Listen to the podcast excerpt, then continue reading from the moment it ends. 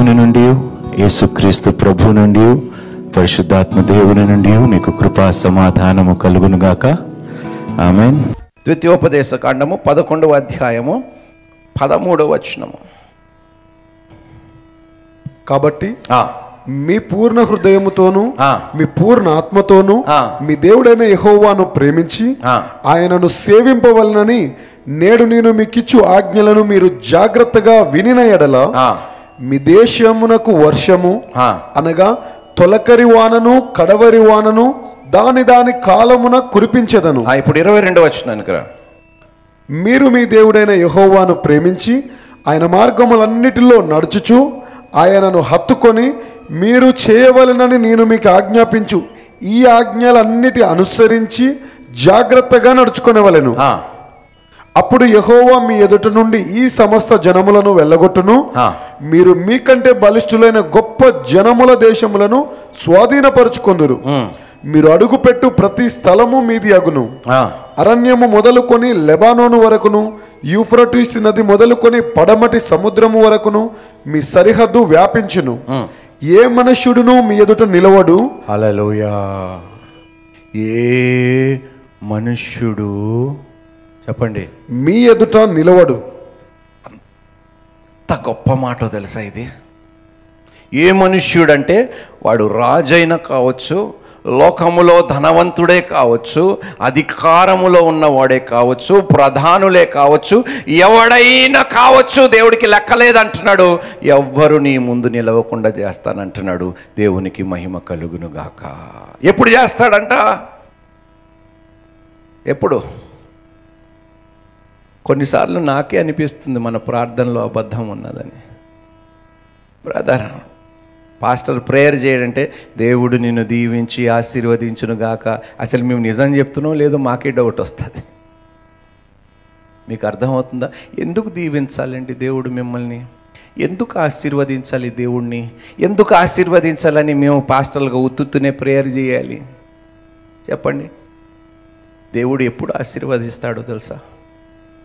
దేవుడు చెప్పిన మాటలు నువ్వు గైకొని విని నడిచినప్పుడు దేవుడు ఈ సమస్త దీవెనలు ఆశీర్వాదములు నిశ్చయముగా దేవుడు నీకును నీ వంశావళికి తోడుగా ఏమిటి ఇస్తాడు, అనుగ్రహిస్తాడు. దేవునికి స్తోత్రం. ఏమంటున్నాడు చూడండి. ఏ మనుష్యుడును మీ ఎదుట నిలవడు. తాను మీతో చెప్పినట్లు మీ దేవుడైన యెహోవా మీరు అడుగుపెట్టు దేశమంతటి మీద మీ బెదురు మీ భయము పుట్టించును. చూడుడి, నేను మీ ఎదుట దీవెనను శాపమును పెట్టుచున్నాను. నేడు నేను మీకు ఆజ్ఞాపించు మీ దేవుడైన యెహోవా ఆజ్ఞలను మీరు వినిన ఎడల దీవెనయు, మీరు మీ దేవుడైన యెహోవా ఆజ్ఞలను వినక నేడు నేను మీకు ఆజ్ఞాపించు మార్గమును విడిచి మీరెరుగని ఇతర దేవతలను అనుసరించిన ఎడల శాపమును మీకు కలుగును. అయిపోయి నేనేం చెప్పలే. అర్థమవుతుందా? ఆశీర్వాదము పొందుకోవాలన్నా అది మీ చేతిలోనే ఉన్నది. దీవెనలు పొందుకోవాలన్నా అది మీ చేతిలోనే, మీ చేతిలో పని. మీరు నమ్మకముగా ఉంటే, విధేయులుగా ఉంటే, ఆయన చెప్పినదల్లా మీరు చేయగలిగితే దేవుడు మిమ్మల్ని తలగా ఉంచుతాడు, అప్పు ఇచ్చువాడుగా చేస్తాడు, ఘనత కీర్తి ఖ్యాతి మంచి పేరుకి పాత్రలుగా దేవుడు మిమ్మల్ని చేస్తాడు. ఏ లోటు దేవుడు మీకు చేయడమ్మా. ఆయన పిల్లలు వర్ధిల్లాలని దేవుడు ఇష్టపడతాడని వాక్యము సెలవిస్తుంది తెలుసా. God delights when his children prosper. వారి పిల్లలు వర్ధిల్లినప్పుడు అమ్మ తండ్రిగా నేను కూలి పని చేస్తున్నాను అనుకో, నేను కూలి పని చేస్తూ నా పిల్లల్ని చక్కగా చదివించి వారు నేను నా ఊహకి కన్నా గొప్పగా చదివి వాళ్ళు పాస్ అయ్యి ఐఏఎస్ ర్యాంక్ వస్తే సంతోషమా కాదా చెప్పండి? అవునా? నాకే ఇంత సంతోషం ఉంటే మరి దేవుడికి ఎంత సంతోషం కలగాలి? ఆయనకి సంతోషం మనం కలిగిస్తే హద్దే లేదు, ఆకాశమే హద్దు. 121వ కీర్తన మొదటి 2 వచనాలు. కొండల తట్టు నా కన్నులెత్తుచున్నాను, నాకు సహాయము ఎక్కడ నుండి వచ్చును? మీకు సహాయము ఎక్కడి నుండి వచ్చును చెప్పాలి. ఉద్యోగాల నుండి. ఎవరి నుండి వచ్చును? మరి ఉద్యోగానికి అంత ఇంపార్టెన్స్ ఇస్తారు కదా మీరు. ఉద్యోగం వచ్చింది, మళ్ళీ పోయింది, ఏం చేస్తారు మీరు? ఏం చేస్తారు చెప్పండి? ఉన్నంత వరకు హల్లెలూయా స్తోత్రం యేసయ్య, పోయిందంటే ఎందుకు పోయింది ప్రభువా అని ఏడుస్తారు. నువ్వు ఇచ్చావు, నువ్వు తీసుకున్నావు, నీకు మహిమ కలుగునుగాక. నువ్వు ఇచ్చావు, నువ్వు తీసుకున్నావు, మరలా ఇంతకన్నా శ్రేష్టమైనది నువ్వు ఇవ్వగలుగుతావు, నీకే మహిమ కలుగునుగాక. ఇది విశ్వాసం. మీరు చూపించవలసింది, కనుపరచవలసింది విశ్వాసం. ఇది ఏదైనా ఇచ్చి దేవుడు తీసుకున్నాడు అనుకో, దేవునికే మహిమ కలుగును గాక.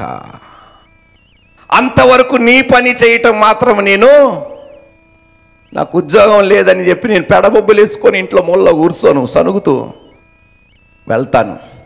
రోషము కలిగిన క్రైస్తవురాలుగా, క్రైస్తవుడుగా నిలబడి సువార్త ప్రకటిస్తాం. ఉద్యోగం ఉంటే ఏమిటి, లేకపోతే ఏమిటి, నీ ఆశీర్వాదము నాకు తోడుగా ఉంది, యెహోవా ఆశీర్వాదమే నాకు ఐశ్వర్యము ఇచ్చును, దేవునికి స్తోత్రము.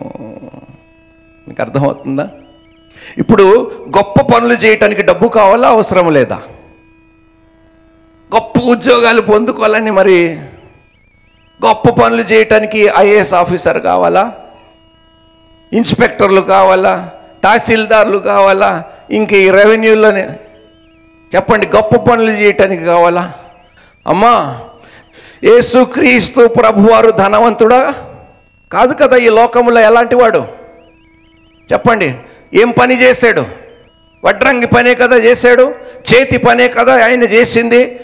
అదే చేతితో అద్భుతాలు చేశాడా లేదా? డబ్బుతో ఏమైనా అవసరం వచ్చిందా యేసయ్యకి?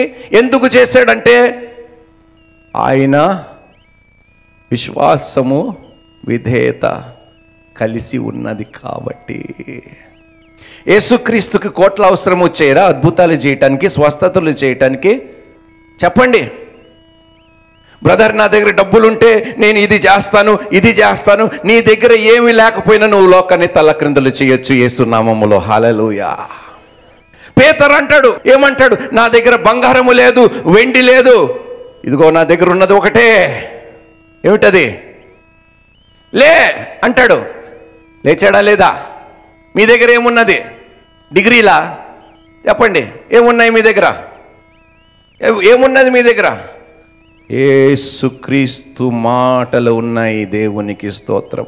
జీవము కలిగిన మాటలు ఉన్నాయి, లేని వాటిని కూడా ఉన్న వాటిగా రుజువు చేయగలిగే మాటలు మీ నోట ఉన్నది. హల్లెలూయా. మీకు అసాధ్యం అంటూ ఏది లేదు. దేవునికి మీరు లోబడినప్పుడు, విధేయులుగా మీరు జీవించినప్పుడు, రూపాయి లేకుండా మీరు గొప్ప కార్యాలు చేయగలుగుతారు. దేవునికి స్తోత్రం. ఇప్పుడు ఫిలిప్ అని ఒక సేవకుడు ఉన్నాడు, యెషయా గ్రంథంలో ఒక వాక్యం చదువుతున్నాడు. ఫిలిప్ ఎక్కడున్నాడు? పక్కన ఉన్నాడా, దూరంగా ఉన్నాడా? చెప్పండి, చాలా దూరంలో ఉన్నాడు. నపుంసకుడు పక్కన నిల్చున్నాడు. మీకు అర్థమవుతుందా ఏం జరిగింది? అక్కడ ఉన్నవాడు ఇక్కడ ప్రత్యక్షమయ్యాడు. మీరు మామూలు వాళ్ళు కాదురా బాబు, అందుకనే అంటున్నాను. మీరు దేవుని మాటలకు లోబడి దేవుని చెప్పింది మీరు చేయగలిగితే, అమ్మా, సూపర్ న్యాచురల్ బీయింగ్స్గా దేవుడు మిమ్మల్ని మారుస్తాడు. దేవునికి స్తోత్రము. ఎవరు ఎన్నడూ చూడని వంటి గొప్ప కార్యములు చేసే కుమార్తెలుగా దేవుడు మిమ్మల్ని మారుస్తాడు. దేవునికి స్తోత్రం. Philip just in a split second ఆయన పక్కన వచ్చి కూర్చున్నాడు. ఎంత అద్భుతం అండి ఇది, అవునా కాదా?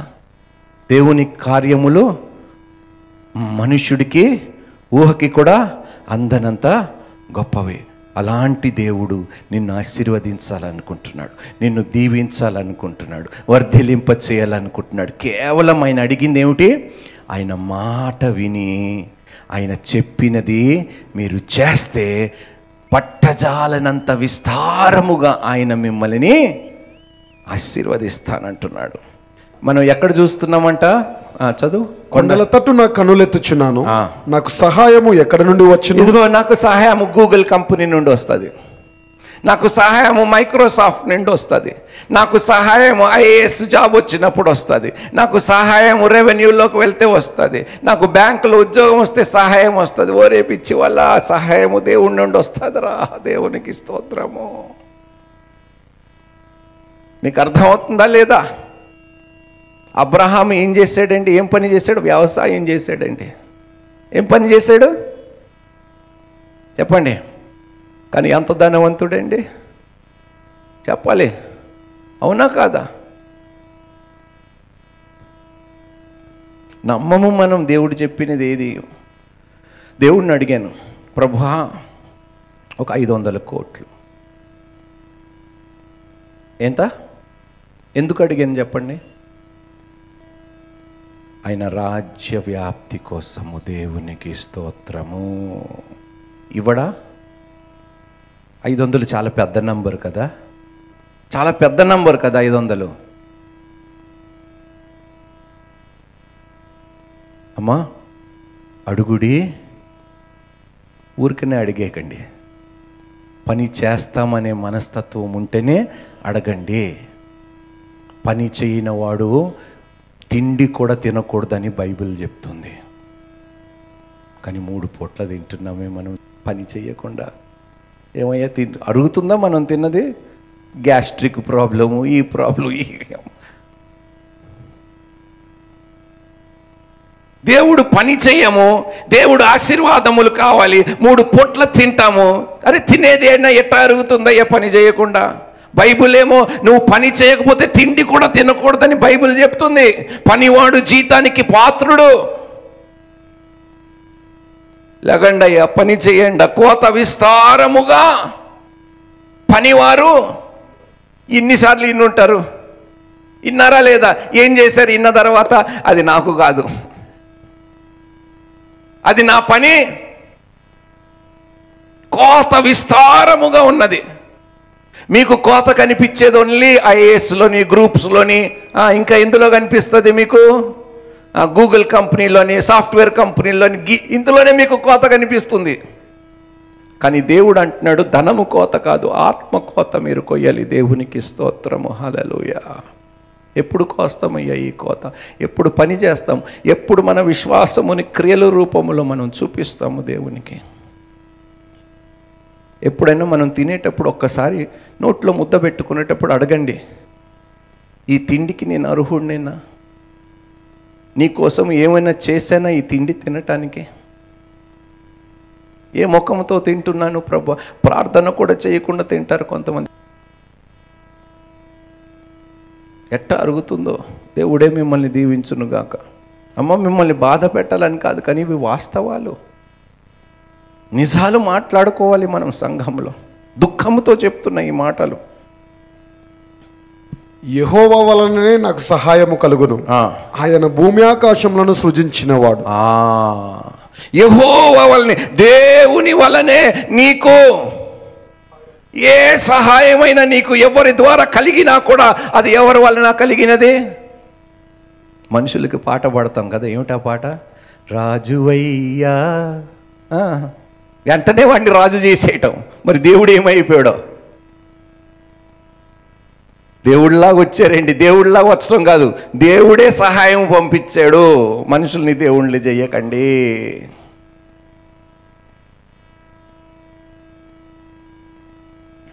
నిజమైన విధేయత ఎప్పుడుంటుందో తెలుసా?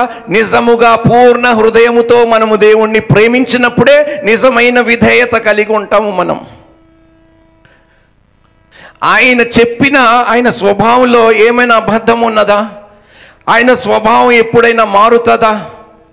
మరి ఎందుకు నమ్మరు ఆయనని? ఎందుకు విశ్వసించరు? ఆయన స్వభావం మారదు. నిన్న నేడు నిరంతరము ఏకరీతిగా ఉన్నవాడు. మనుషులు మాటి మాటికి, పూట పూటకి, సందర్భాన్ని బట్టి మారుతూ ఉంటారు. కానీ నా దేవుడు అన్నాడు మారడు. దేవునికి స్తోత్రం. అందుకనే నేను ఆయన్ని విశ్వసిస్తాను. ఆయన చెప్పింది చేస్తాను. ఎందుకంటే ఆయన స్వభావంలో ఏ ఒక్కటి కూడా మారదు. శాశ్వతమైన ప్రేమతో ప్రేమించాడు. ఎంత అద్భుత! అమ్మ, ఇలాంటి క్యారెక్టర్స్ ఎవరు మీలో ఎక్కడైనా ఉన్నాయా? చెప్పండి. లేవు కాబట్టి ఆయన దగ్గరికి వెళ్ళమంటున్నాం, ఆయన నుండి నేర్చుకోమంటున్నాం. ఆయన నేర్పించటానికి సిద్ధంగా ఉన్నాడు. ఆయన చెప్పినది విని నేర్చుకొని మీరు చేస్తే అమ్మ ఆకాశ వాకిలును విప్పి పట్టజాలనంత విస్తారముగా మిమ్మల్ని ఆశీర్వదిస్తానంటున్నాడు. దేవునికి స్తోత్రము. I don't know why Christians don't want blessings. ఎందుకు క్రైస్తవులకి ఆశీర్వాదము వద్దో నాకు ఇప్పుడు వరకు అర్థం కాదు. చెప్పండమ్మా, ఇప్పుడు సినిమా రంగము నన్ను గొప్పవాడిని చేసిందా దేవుడు చేశాడా? చెప్పండి. అయితే నేను ఎవరి మాట వినాలి? ఎవరి కోసం పని చేయాలి? మరి ఏం చెయ్యము? నిన్ను గొప్పవాడిని చేయగలిగింది, గొప్పదానిని చేయగలిగింది ఎవరు? మరి ఎందుకు పని చేయటం లేదు? విశ్వాసం ఉందని చెప్తూ ఆయన కోసం ఎందుకు సాక్షులుగా మనం నిలబడటం లేదు? ఈ లోకంలో ఎందుకు ప్రయాసపడటం లేదు? అరే, మీరు ఉన్న స్థలముల్లో మీరు సాక్ష్యము కలిగి జీవించండి, సువార్త ప్రకటించండి. మీరు ఉన్న స్థలాల్లో అది కూడా మనం చేయము.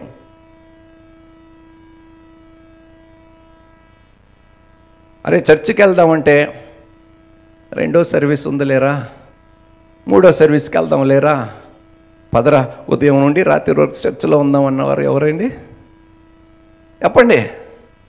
ఒక్క దినము, దినం అంటే 24 గంటలు, ఒక్క దినము నీ సన్నిధిలో గడుపుట ఏడా అండి? ఒక్క గంట కూర్చోటానికే కష్టమైపోతుంది. అబ్బా, నాడు నొప్పి పెట్టేస్తుంది. అర్థమవుతుందా మీకు? ఒక్క దినము, దినమంతా ఉండండి. ఎన్ని ఆరాధనలు జరుగుతాయి ఉండండి. ఏం పోతుంది మీకు వినటానికి? దేవుని వాక్యం మరలా మరలా మరలా వినుట వల్ల మీకు వద్దు. మనకి ఒక్క పూట వెళ్ళాం, దేవునికి ఏదో ఉపకారం చేసినాం, చాలు పోదాం. టైంకు కూడా రారు. వచ్చిన పెళ్ళికి టైంకు రారు, దేనికి టైంకు రారు. ఏ దేనికి వస్తారు మరి చర్చికి? 11:30 అంటే మహాపరిశుద్ధుడైన దేవుడు ఆరాధించబడుతుంటే హీరోలు హీరోయిన్ లెక్క తిరుగుతున్నారు కుర్చీల కోసం ఎదుగుతూ. ఉండాలా ఏమన్నా మనకి? చెప్పండి. ఇదేనా మనం ఇచ్చే గౌరవం? ఇదే మనం చూపించే విశ్వాసమా? ఇలాంటి సన్మానమా దేవునికి ఎవరైనా ఇస్తారు? పరీక్షలు గేటు 5 నిమిషాలు తర్వాత చెప్పండి ముయ్యబడుతుందంటే మీరు 20 నిమిషాలు ముందే ఉంటారు, కానీ సంఘంలో ఉంటారు దౌర్భాగ్యులు. క్రియలు లేని మారకపోతే నేను ఏమీ చేయలేనమ్మా. మీరు మారాలనే ఈ మాటలు చెప్తున్నాను. విన్న తర్వాత కూడా మీరు మారకుండా మీ హృదయాన్ని మీరు కఠినపరుచుకుంటే దేవుడే మిమ్మల్ని దీవించునుగాక. అనేక మార్లు ఇశ్రాయేలు ప్రజలు విన్నట్టుగానే విని దేవుని మాటని తృణీకరించారు. ఆశీర్వాదములు పొందుకున్న వెంటనే దేవుని వైపు నుండి తిరిగిపోయారు. ద్వితీయోపదేశకాండము 10వ అధ్యాయము 16వ వచనం. కాబట్టి మీరు సున్నతి లేని మీ హృదయమునకు సున్నతి చేసుకొని ఇక మీదట ముష్కరులు కాకుండా చేసి మీ హృదయం ఈరోజు సున్నతి చేసుకోండి. ప్లీజ్, మీరు ముష్కరులు కాక చదవండి. ముష్కరులు కాకుండుడి, ఎలయనగా నీ దేవుడైన యెహోవా పరమదేవుడును. ఆయన సీఎంఓ, పిఎంఓ, ప్రెసిడెంట్ కాదంట. ఆయన కొలొస్సీయులకు రాసిన పత్రిక 1వ అధ్యాయం 13వ వచనం చదువు. ఆయన మనలను అంధకార సంబంధమైన అధికారంలో నుండి విడుదల చేసి తాను ప్రేమించిన తన కుమారుని యొక్క రాజ్య నివాసులనుగా చేసెను. హల్లెలూయా. అంధకారము నుండి విడిపించి ఏమిటి చేసాడంట దేవుడు? మనల్ని తాను ప్రేమించిన తన కుమారుని యొక్క రాజ్య నివాసులనుగా చేసి ఆ కుమారుని యందు మనకు విమోచనము అనగా పాప క్షమాపణ కలుగుచున్నది.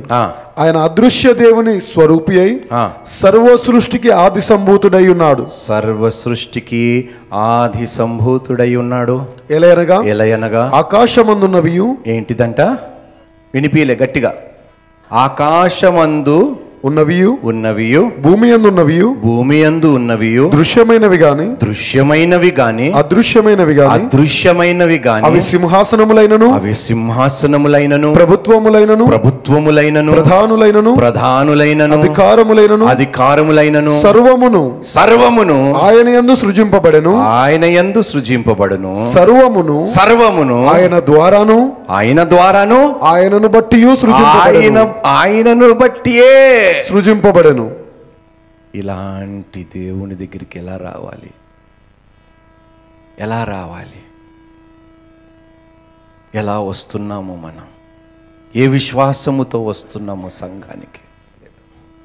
అన్నీ ఆయన కోసమే అంట, ఆయన ద్వారానే అంట. అంత గొప్ప దేవుణ్ణి ఎదుర్కోవటానికి వస్తున్నప్పుడు ఎలా రావాలి మనం? గమ్ములోనే నిర్లక్ష్యం, ఉద్యోగాల్లో నిర్లక్ష్యము లేదు, పెళ్ళిలోనే అన్నిటికన్నా ఘనమైనది పెళ్ళి అన్నాడు. ఎక్కడైతే దేవుడు ఉన్నాడో అక్కడే నిర్లక్ష్యం. వివాహం అన్నిటికన్నా ఘనమైనది, అందులోనే నిర్లక్ష్యం. సమాధానం ఉండదు, ప్రేమ ఉండదు, ఏముండదు, నిర్లక్ష్యం. ఎందుకు పెళ్లి చేసుకున్నామో తెలీదు. దేవుడు ఎక్కడైతే మీకు దీవెనలు ఆశీర్వాదములు దాచి ఉన్నాడో ఆ స్థలముల్లోనే మనం నిర్లక్ష్యము చూపిస్తున్నాం. భార్య దొరకటము నరునికి, చెప్పండి, మేల మేక. భార్యకు శిరస్సు తన భర్తకు శిరస్సు. దయచేసి ఈ క్రమముని ఏ స్త్రీ పాడు చేయకండమ్మా. ఆజ్ఞ అతిక్రమము పాపము చేసేవారు దెయ్యము సంబంధులు. జాగ్రత్తగా ఉండండి అండి. మలాకి గ్రంథం చెప్తూ నేను ముగిస్తాను. 3వ అధ్యాయము 10వ వచనము. నా మందిరములో ఆహారం ఉండునట్లు 10వ భాగమంతయు మీరు నా మందిరము నిధిలోనికి తీసుకురండి. నేను ఒక మాట అడుగుతాను. ఈరోజు మనం రెస్టారెంట్కి వెళ్ళి లంచో డిన్నరో చేసినాము. నేను పూర్తి బిల్లు కట్టను, ఇంతనే కడతానంటే ఊరుకుంటాడు వాడు. ఏం చేస్తాడు? మీ చేత మంచిగా బాసనలు దోవిస్తాడు వాడు. వాడికి అంత పౌరుషం, అంత రోషం ఉంటే మరి దేవునికి ఉండదా? నువ్వు తిని తాగి తృప్తి నొందిన తర్వాత, దేవుడు ఇవ్వమన్న తర్వాత నువ్వు ఇవ్వకుండా ఉంటే దేవునికి రోషం కలగదా? కోపము రాదా దేవునికి? అదేంటో జేబులో చెయ్యి వెళ్తుంది కానీ చిన్న నోటే బయటకు వస్తుంది. ఎంత కష్టమో దేవునికి ఇవ్వటానికి. ఇదిగో టిప్పు ఎవరికి? అక్కడ ఉన్న వెయిటర్కి కానీ, వాచ్మెన్కి కానీ, సెక్యూరిటీ. అబ్బో ఎక్కడ లేని సంఘంలో వచ్చేసరికి ఎందుకో నీకు అర్థమవుతుందమ్మా. ఎంతగా ఎవడైనా ఇచ్చి పేదవాడుగా మిగిలాడండి? మీరే చెప్పండి. అరే చెప్పండి అబ్బా. మరి ఎందుకు? ఎలా ఏమన్నాడు దేవుడు? ఏడుస్తూ ఏమన్నాడా? బాధపడుతూ ఏమన్నాడా? అబ్బో నేను ఇంత ఇచ్చేసాను ప్రభు అని చెప్పమన్నాడా? చెప్పండి. డంబరం పలకమన్నాడా? చెప్పండి. నీ కుడి చెయ్యికి నీ ఎడమ చేయికి ఏమిచ్చిందో, నేను ఇంత ఇచ్చాను సంగతులు చెప్తూ ఉంటారులేండి. ఎవడికి ఇచ్చేవయ్యా నువ్వు? మీరు ఆ మాట చెప్పినందుకు మీ దగ్గర ఉన్నది కూడా పోతుందయ్యా. ఎవడైనాను నోరు తెరిచి నేను దేవునికి ఇంత ఇచ్చాను, జాగ్రత్తగా ఉండండి. ఎవరిచ్చారు మీకు ఆ ధనము? ఎవరిచ్చారు? ఒకటే మాట చెప్పండి మీరు, ఆయన ఇచ్చాడు, ఆయన తీసుకున్నాడు, ఆయనకే మహిమ కలుగునుగాక. అలాంటి క్రైస్తవులుగా, అలాంటి విశ్వాసులుగా మీరు బ్రతికినప్పుడు ఖచ్చితముగా దేవుడు మిమ్మల్ని తలగా ఉంచి అప్పు ఇచ్చేవారుగా చేస్తాడు. దేవుడు అబద్ధమాడుటకు మానవుడు కాడు. ఆయన చెప్పి చేయకుండా, ఆయన మాట ఇచ్చి స్థాపింపకుండా. రండి, ఈ సమయంలో మనం మోకరిద్దాం. చెప్దాం, ప్రభువా నువ్వు పెట్టినదంతా మేము తింటున్నాము తండ్రి. నువ్వు అనుగ్రహించినదంతా మేము అనుభవిస్తున్నాము ప్రభా. ఆరోగ్యమును అనుభవిస్తున్నాము, నువ్వు ఇచ్చిన సంపాదనను అనుభవిస్తున్నాము, భార్యతో నాయన, శరీరము నాయన, మరి అన్ని విధాలుగా we are satisfying our life, our body, everything. మీరు మాకు ఇచ్చినదంతటిని మేము అనుభవిస్తున్నాము, కానీ నీ కోసం ఎలాంటి అనుభూతిలో నడవటానికి మేము ఇష్టపడటం లేదు ప్రభా. కానీ ఈరోజు మారాలి తండ్రి, మా బ్రతుకు మారాలి, ఈ చేదు బ్రతుకులు మారాలి తండ్రి. నిన్ను సంతోషపరిచే వారముగా మేము ఉండాలి తండ్రి. నాయనా, విశ్వాసము లేకుండా దేవుణ్ణి మనము తృప్తిపరచలేము, సంతోషపరచలేము. నీ వాక్యములో సెలవిచ్చున్నావు తండ్రి, without faith it is impossible to please God. నాయనా, విధేయతతో కూడిన విశ్వాసము ప్రభా. విశ్వాసము ఉన్నది అని మేము అంటున్నాము, కానీ అది క్రియల రూపంలో మేము చూపించలేకపోతుంది. ఎందుకంటే నీ మాటకి మేము లోబడటం లేదు కాబట్టి, విధేయులుగా మేము ఉండటం లేదు కాబట్టి. నాయన, ఎన్ని శ్రేష్టమైన దీవెనలు. అవును నాయన, కొరింథీయులకు రాసిన పత్రికలను అన్నావు, దేవుని యొక్క ప్రతి ఆశీర్వాదము క్రీస్తులో అవును ఆమెనుగా ముద్రింపబడ్డాయి. దేవునికి స్తోత్రం. Every promise of God is yes and amen in Christ Jesus. నాయనా, నువ్వు ఇవ్వటానికి సిద్ధముగా ఉన్నావు. నేను పని చేసినప్పుడు, నేను యథార్థవంతురాలుగా యథార్థవంతుడుగా నీ కోసము జీవించినప్పుడు నన్ను తలగా నియమిస్తావు. నా ముందు ఎవడు నిలవకుండా చేస్తావు ప్రభా. నువ్వు నా పక్షముండగా నాకు విరోధు ఎవరుంటారు నాయనా తండ్రి. నాయన, పట్టచాలనంత విస్తారమైన ఆశీర్వాదములు దీవెనలు నాకు కుమ్మరిస్తావు. నీ మాట నేను విన్నప్పుడు, నీకు లోబడినప్పుడు, విధేయులుగా నేను బ్రతికినప్పుడు ప్రభా, నువ్వు సెలవిచ్చినదంతయు నిన్ను చేయటానికి సిద్ధపడినప్పుడు నాయనా, దేశములకి అప్పు ఇచ్చివారుగా నన్ను మారుస్తావు. ఏ కొదువ నా ఎడల ఉండదు తండ్రి. నా గృహములో కానీ నా ఆశీర్వాదముల్లో ఏ కొదువను ఉంచవు నాయనా తండ్రి. నువ్వు నన్ను ప్రేమిస్తావు, నువ్వు నన్ను ఆశీర్వదిస్తావు, నువ్వు నన్ను వర్ధిలింపజేస్తావు తండ్రి. నేను నీకు లోబడినప్పుడు తండ్రి, నీ మాట విని నేను నడుచుకున్నప్పుడు సమస్త ఆశీర్వాదములు ప్రభువా నువ్వు నా పైన నిలుపుతావు తండ్రి. అటు విధంగా నీ ఆశీర్వాదములో నిత్యము నేను నడిచినట్లుగా, విధేయత నేను చూపించినట్లుగా నా ఎడల కనికరము చూపించమని, నాకు సహాయమును దయచేయమని, శక్తిని బలముని నాయనా, బలహీన సమయంలో నాకు నీ శక్తిని బలముని అనుగ్రహించమని నేను ప్రార్థిస్తున్నాను.